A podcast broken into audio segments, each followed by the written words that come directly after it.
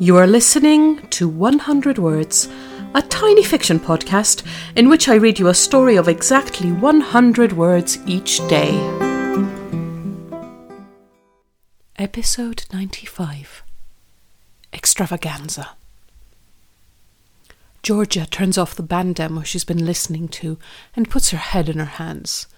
She's heard eight of them in a row now and can no longer distinguish between them, let alone choose nor does she care, really.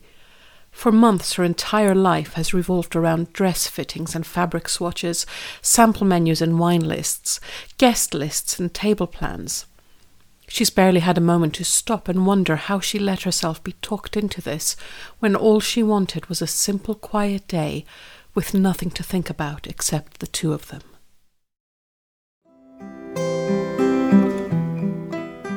Thank you for listening to 100 Words.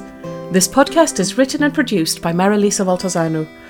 If you enjoyed today's story, why not share it with a friend? Don't forget to tune in tomorrow for another 100 words. Goodbye.